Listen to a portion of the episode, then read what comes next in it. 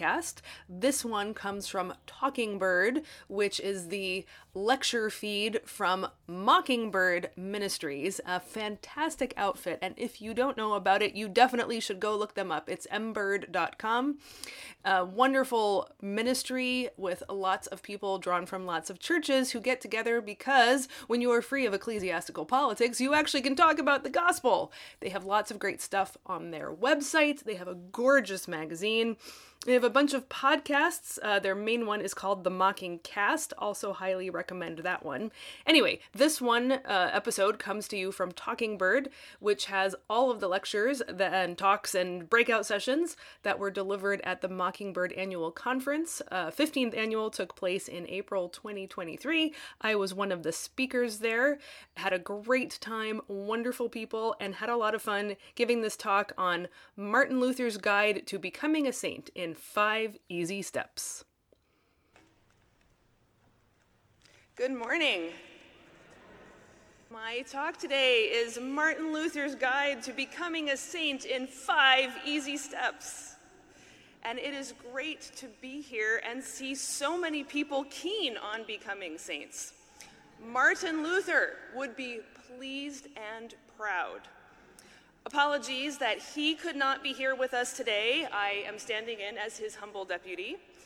But everything I will convey to you comes right from the horse's mouth, so to speak. For our dear reformer was just as committed to sanctification as to justification. Now, some of you may be a little shocked to hear that, maybe feeling a little betrayed, or perhaps you think I'm going to pull a little bait and switch and say, well, actually, justification is sanctification, and then accordingly tread the beloved path of baptism, faith, and repentance. Please do rest assured that nothing I say to you today stands apart from the mighty fortress of justification by faith alone. It is the article on which Luther's doctrine of sanctification also stands and falls. But I have to tell you, even for Luther, justification and sanctification are not the same thing.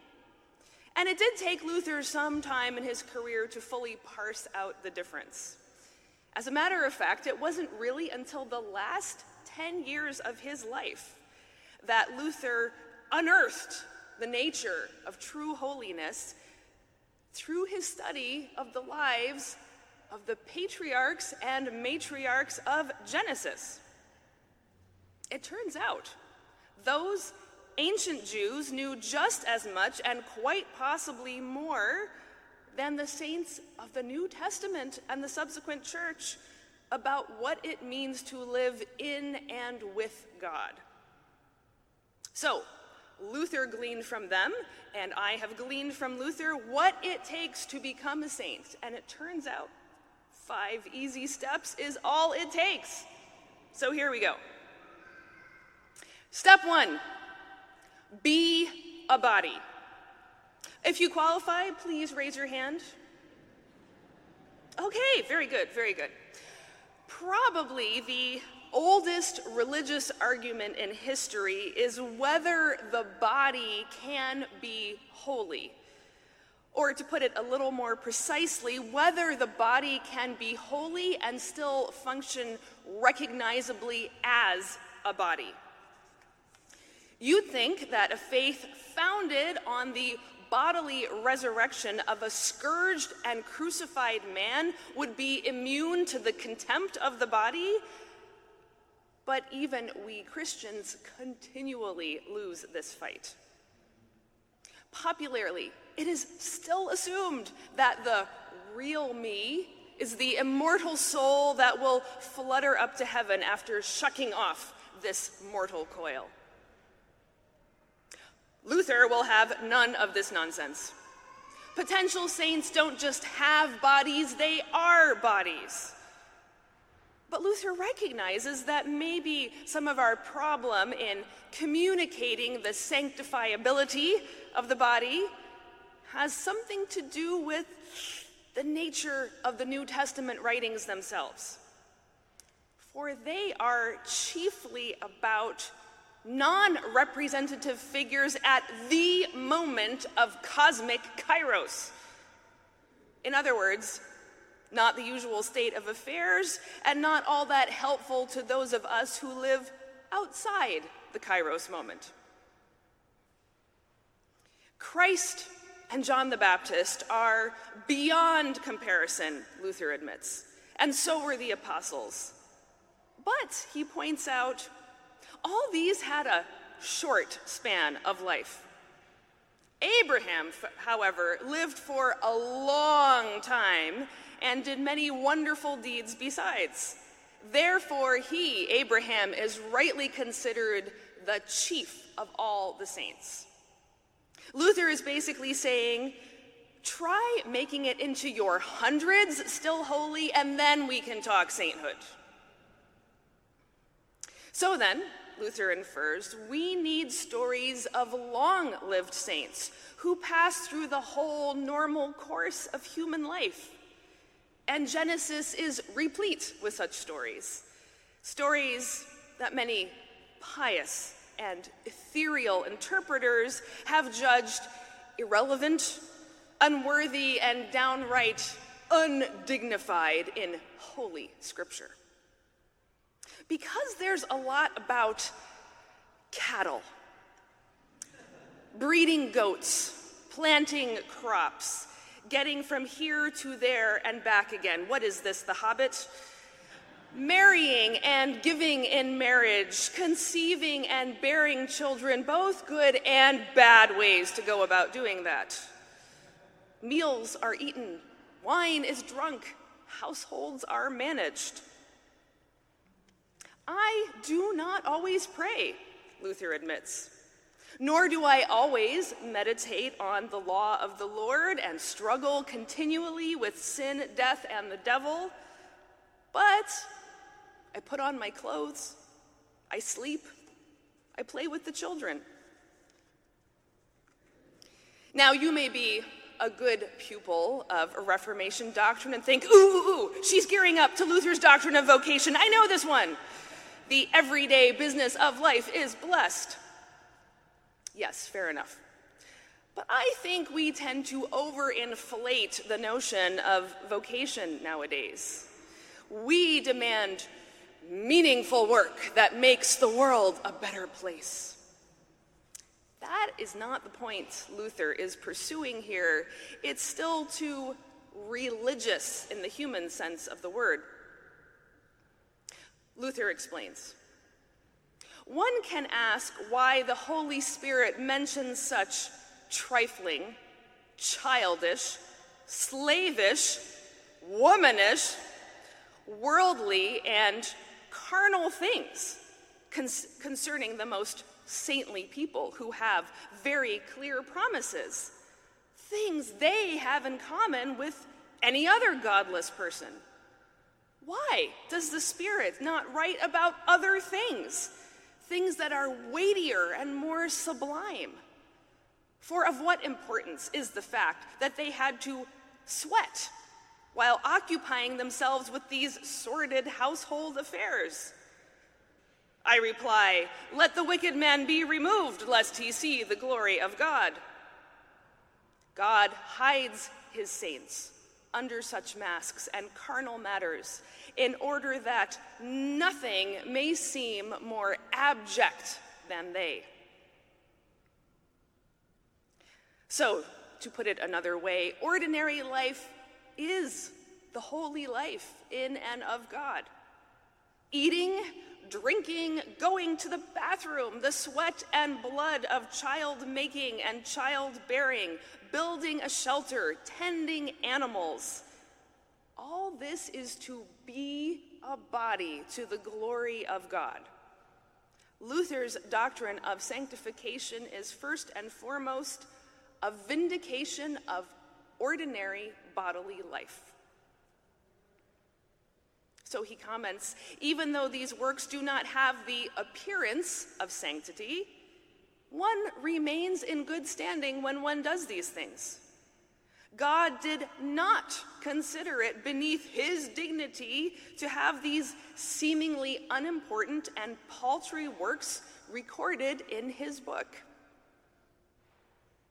Now, it is important to recognize that Luther is not romanticizing bodily life or offering a kind of saccharine blessing on obedience to our physical needs and impulses.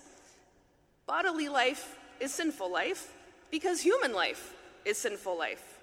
It is not innocent in and of itself. Bodily life is good, though, because God made it and God covers it with righteousness. So Luther concludes although marriage is an unclean kind of life because the copulation of the man and the woman cannot take place without carnal uncleanness, tending cattle is a filthy business. And the life of the government and of subjects is highly impure and abounds in vices. Nevertheless, God has richly honored all this and has ordained it in His Word. And if you hold fast to the Word, you have already been cleansed of all your uncleanness. And that brings us to step two. So, step two is have strong emotions. Who here has got strong emotions? Fantastic. 100% of our gathering today has already made it to step two of becoming a saint. What a promising bunch you all are. So, the saint's life has a, saint's bodily life has a complement in Luther's way of thinking, which is the saint's emotional life. Every bit as much as it is a vindication of bodily life, Luther's teaching on sainthood is a vindication of emotional life. Sanctification does not destroy human emotions any more than it destroys human bodies. Holiness, bear with me here, okay? Holiness is not emotionlessness. The Holy Spirit, Luther asserts, does not make tree trunks and irrational human beings out of people when he pours faith into them. No, he preserves and increases what good there is in nature. He preserves and increases fatherly affections, filial affections, and so on. If anything, Luther argues, where grace abounds, emotions abound too. Affections are intense and impassioned. The saints are unsettled and carried away by their affections, Luther says. Not blocks of wood devoid of feeling, but they are human beings, and the emotions and uh, affections implanted in human nature are present in saints to a higher degree than they are in others. For the saintlier one is, and the more intimately one knows God, the more one understands creatures and is attached to them. So, Abraham, for example, overflowed with inexpressible groans, sighs, sobs, and fatherly tears. Luther makes a huge deal out of the passing remark in Genesis 35 8 that Rebekah's nurse Deborah died and was buried under an oak below Bethel, to which Jacob gave a special name. Luther praises Jacob's tears over the loss of this saintly woman. And Joseph is moved with compassion in his bowels for his rotten, treacherous brothers. The Holy Spirit loves the tenderhearted, Luther tells us. And even the emotion of anger has its right place, rightly used, as Jesus shows us. As with the body, this is not to romanticize the impulsive or the melodramatic or the hysterical. Since these emotions have been corrupted by original sin, Luther sagely observes, one must then see to it that they are corrected. In human society, we learn to curb and subdue the sins of lust, wrath, and similar emotions and in this way to use wrath and sexual desire in the proper manner, so that pride, ambition, hatred, lust, etc., are purged out. But this cannot be do- done, Luther says, without great toil and grief.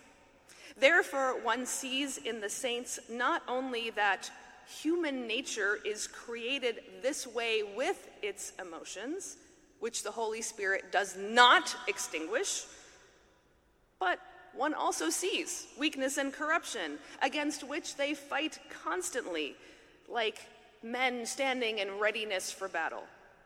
They take pains to slay their depraved emotions, but not to slay their emotions full stop. See how great the power of nature is, Luther says. The better and purer it is, the more excellent and ardent are its natural affections. Nor do grace and the Holy Spirit remove or corrupt it, but the Holy Spirit heals it and restores it to a healthy state when it has been corrupted. So many people think that spirituality means never to have a painful emotion again, to enjoy eternal sunshine in a spotless mind. Luther gives you fair warning the deeper you go into the godly life, the deeper you will feel things. Stoic detachment, this is not. Now, I suspect that this conference does not tend to attract the spiritually aspirational. But if there are any lurkers out there, I bet you're getting a trifle frustrated at this point. It's too easy. Be a body, have strong emotions. Isn't that just another way of saying be a human being? Yes. And personally, as I look at our world today, I think we all need a lot more reminders of what it is to be human and a lot more practice at being human. However, point taken, we are aiming at sainthood here, not at mere humanity. And so, for similar re- reasons, the covertly ambitious among you might be grumbling that so far, nothing distinguishes a Christian saint from an ethical secularist or a devotee of another religion. And Luther concedes the point happily. The saints are not always impelled by the prompting of the Holy Spirit, he says. They have their desires and affections, just like anyone else. Luther actually remarks that the most surprising thing about the saints of Genesis is that in the kind of life involving the management of a household, they had absolutely no unusual or special semblance of saintliness. Now, if saintliness were defined from below, from a human perspective, it would be very hard to draw that line. And probably that's all to the good for the sake of our mutual coexistence in the world. But of course, Luther's intention has never been to define sainthood behaviorally. So far, with his blessing on the body and the emotions, Luther has simply excluded the notion that sainthood cannot coexist with, for example, being a farmer, making love to one's spouse, wrangling a defiant toddler or a sullen teenager, having a nice breakfast or grieving over a dead parent. So, what sense sets the saint apart then? Here's what Luther tells us In all ages, God has done great things and wonderful works through his saints. These works are impressive and strike the eye. But for us who teach as well as learn the Holy Scriptures, God's own utterance must be especially resplendent. This, above all, adorns the legends of the saints and distinguishes them from the accounts of the heathen. They are called sacred accounts because the Word of God shines in them. So, in short, step three a saint is someone to whom the Word of God has been addressed. Now, this might sound pretty discouraging for the would be saints of today. Easy for them, you might think, way back in Ur of the Chaldeans, or way up on Mount Moriah. God showed up in fire and cloud, or sent an angel, or spoke in a great big Orson Welles kind of voice from the sky. I could be a saint too if God did that for me. But here's where Luther catches us off guard again, always one step ahead of us. To be sure, there is something unique and irreplaceable about the scriptural accounts of encounters with God that test and form everything we say about God. But get ready for this. Luther actually rejects the notion of the earthquake and lightning theophany. He rejects the big scary voice from the clouds. Luther historicizes the Word of God by placing it on human lips. Once humans have been expelled from the Garden of Eden, Luther says they hear God's Word from each other only. Astonishingly enough, in Luther takes every instance in Genesis of thus saith the Lord and attributes it to a human being as a medium or relay. Adam is the first preacher of the church. He is the one to confront Cain over Abel's murder. When Adam returns to the earth from which he came, Noah's son Shem takes up the torch. Melchizedek is the one to speak the word of God to Ab- Abram, and on it goes.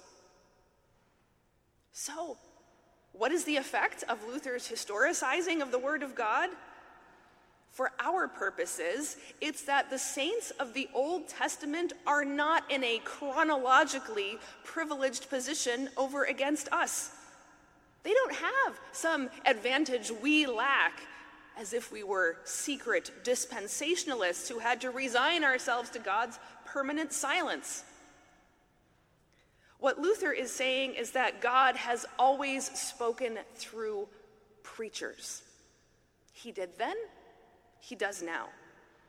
Preachers, ordained and lay alike, learn to recognize the Word of God through the written scripture, which they receive from their forebears and wrestle with and fight against and defer to. Then they speak this word to the people they live among. You are the man. Nor do I condemn you. Go forth and sin no more. For freedom, Christ has set you free. Take and eat. This is my body. Take and drink. This is my blood. Who here has heard such words of God addressed to them? Congratulations, you have reached step three. You are 60% of the way to becoming a saint. Okay, take a deep breath. Ready? Step four. Sin. This is not a noun, this is an imperative verb. To qualify as a saint, you'd better sin.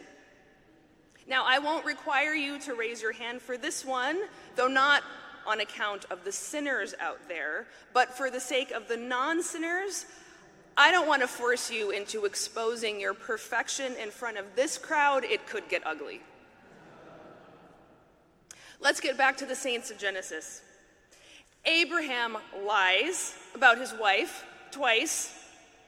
Jacob deceives. Joseph brags.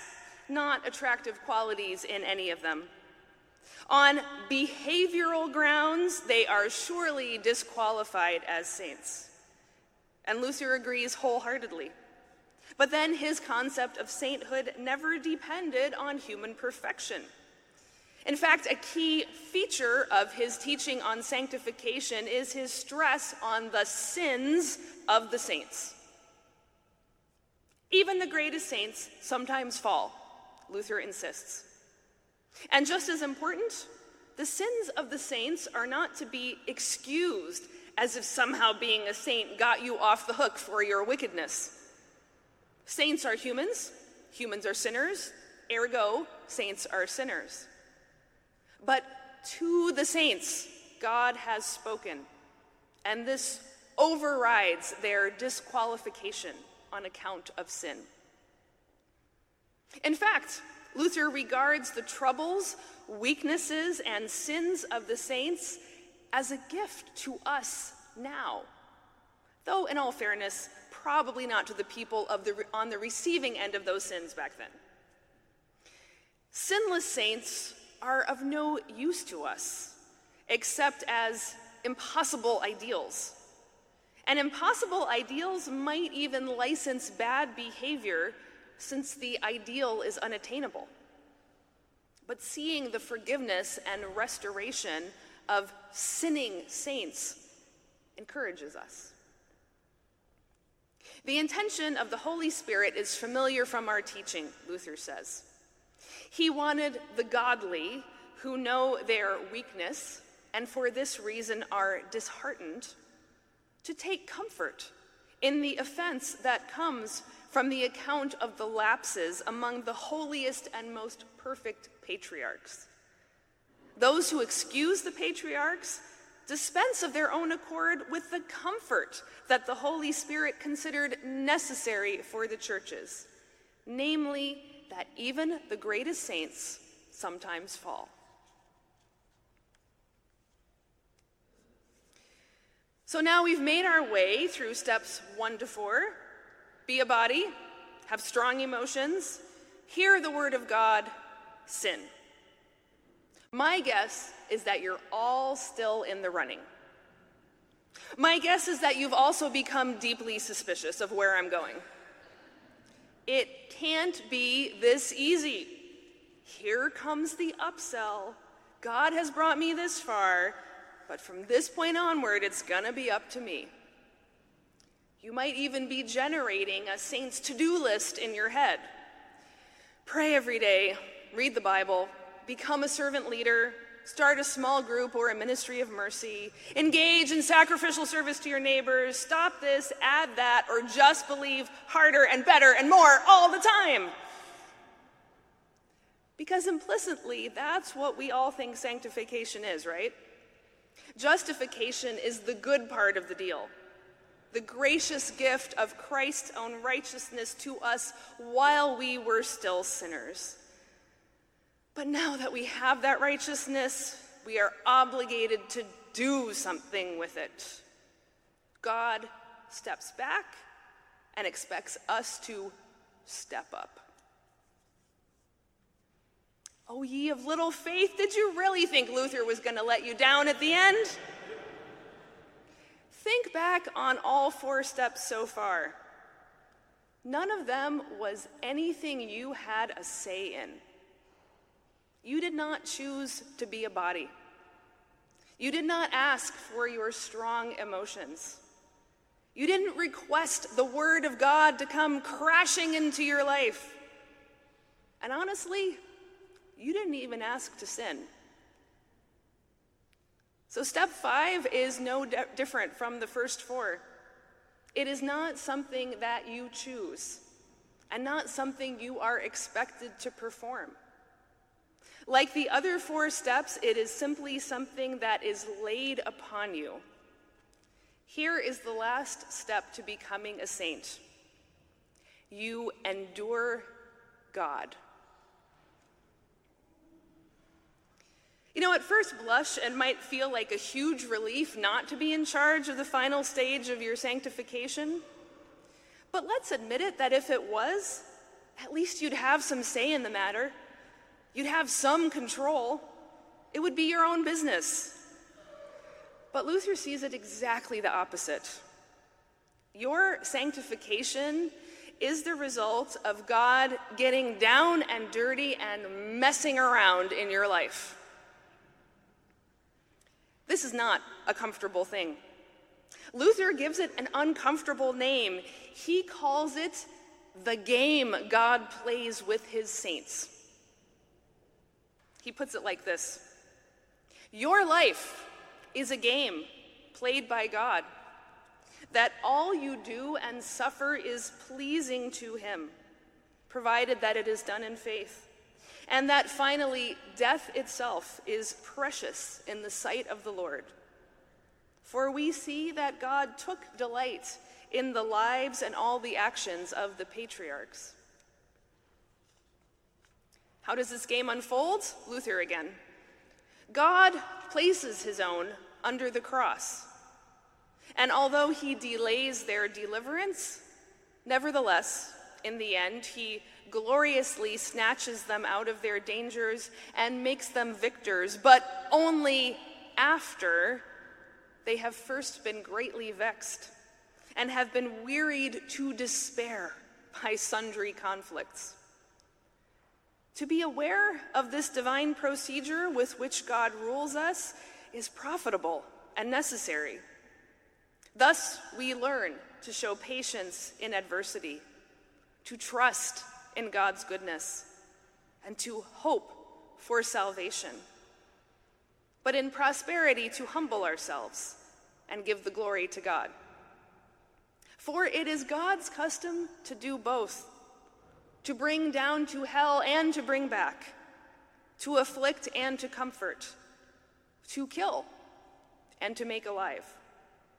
This is the game with its continual changes that God plays with his saints. Note well, this is not because God is arbitrary or sadistic. It is God's will that precautions be taken against both courses, Luther explains, that we should not be proud according to the flesh, nor despair according to the Spirit, but we should proceed by the middle way between sorrow and joy, between boasting and disgrace. The reason this, uh, for this so called game is because God is not a principle or a theory or a formula to be mastered any more than we are. God is personal. God is three persons interacting with us personally in all the complex ways that personal relationships unfold. And all the more so when the relationship is between the creating Almighty Father who sends forth his Son and his Spirit and us, mortal sinners. You cannot see my face, but you will see my back, God tells Moses. And Hagar says of God, I have seen the back of him who sees me. For Luther, these two examples are not merely metaphors, but they reveal the very substance of how the saints interact with God. To be a saint is to suffer, but first and foremost, to suffer God. So Luther concludes it is more useful for us to be driven and led by God than to act, understand, foresee, and arrange things according to our plans. Our suffering is the saintliest life of all. Thus, therefore, in one moment, the saints have been driven headlong from heaven into hell, from life into death. Okay, who's excited about becoming a saint? That's what I thought. It's actually probably a pretty good indication that if you want to be a saint or are trying to become a saint, you are headed in the opposite direction at the speed of light. So Luther urges you stop trying to become a saint. If anything, pay attention and take comfort from the stories of saints past, because they will help you endure God as God goes about the business of making you into a saint. For if the biblical stories show us anything, it's that troubles and weakness and sin are not alien to the experience of holiness, but lie right smack dab in the middle of it. We see the game that God played with those saints of old and thereby gain the hopeful endurance we need in the game God is playing with us saints in the making. And after all, we're all in this game together. Team Saints is a pretty big one. I'm glad to have all of you Saints in this game with me. Thank you.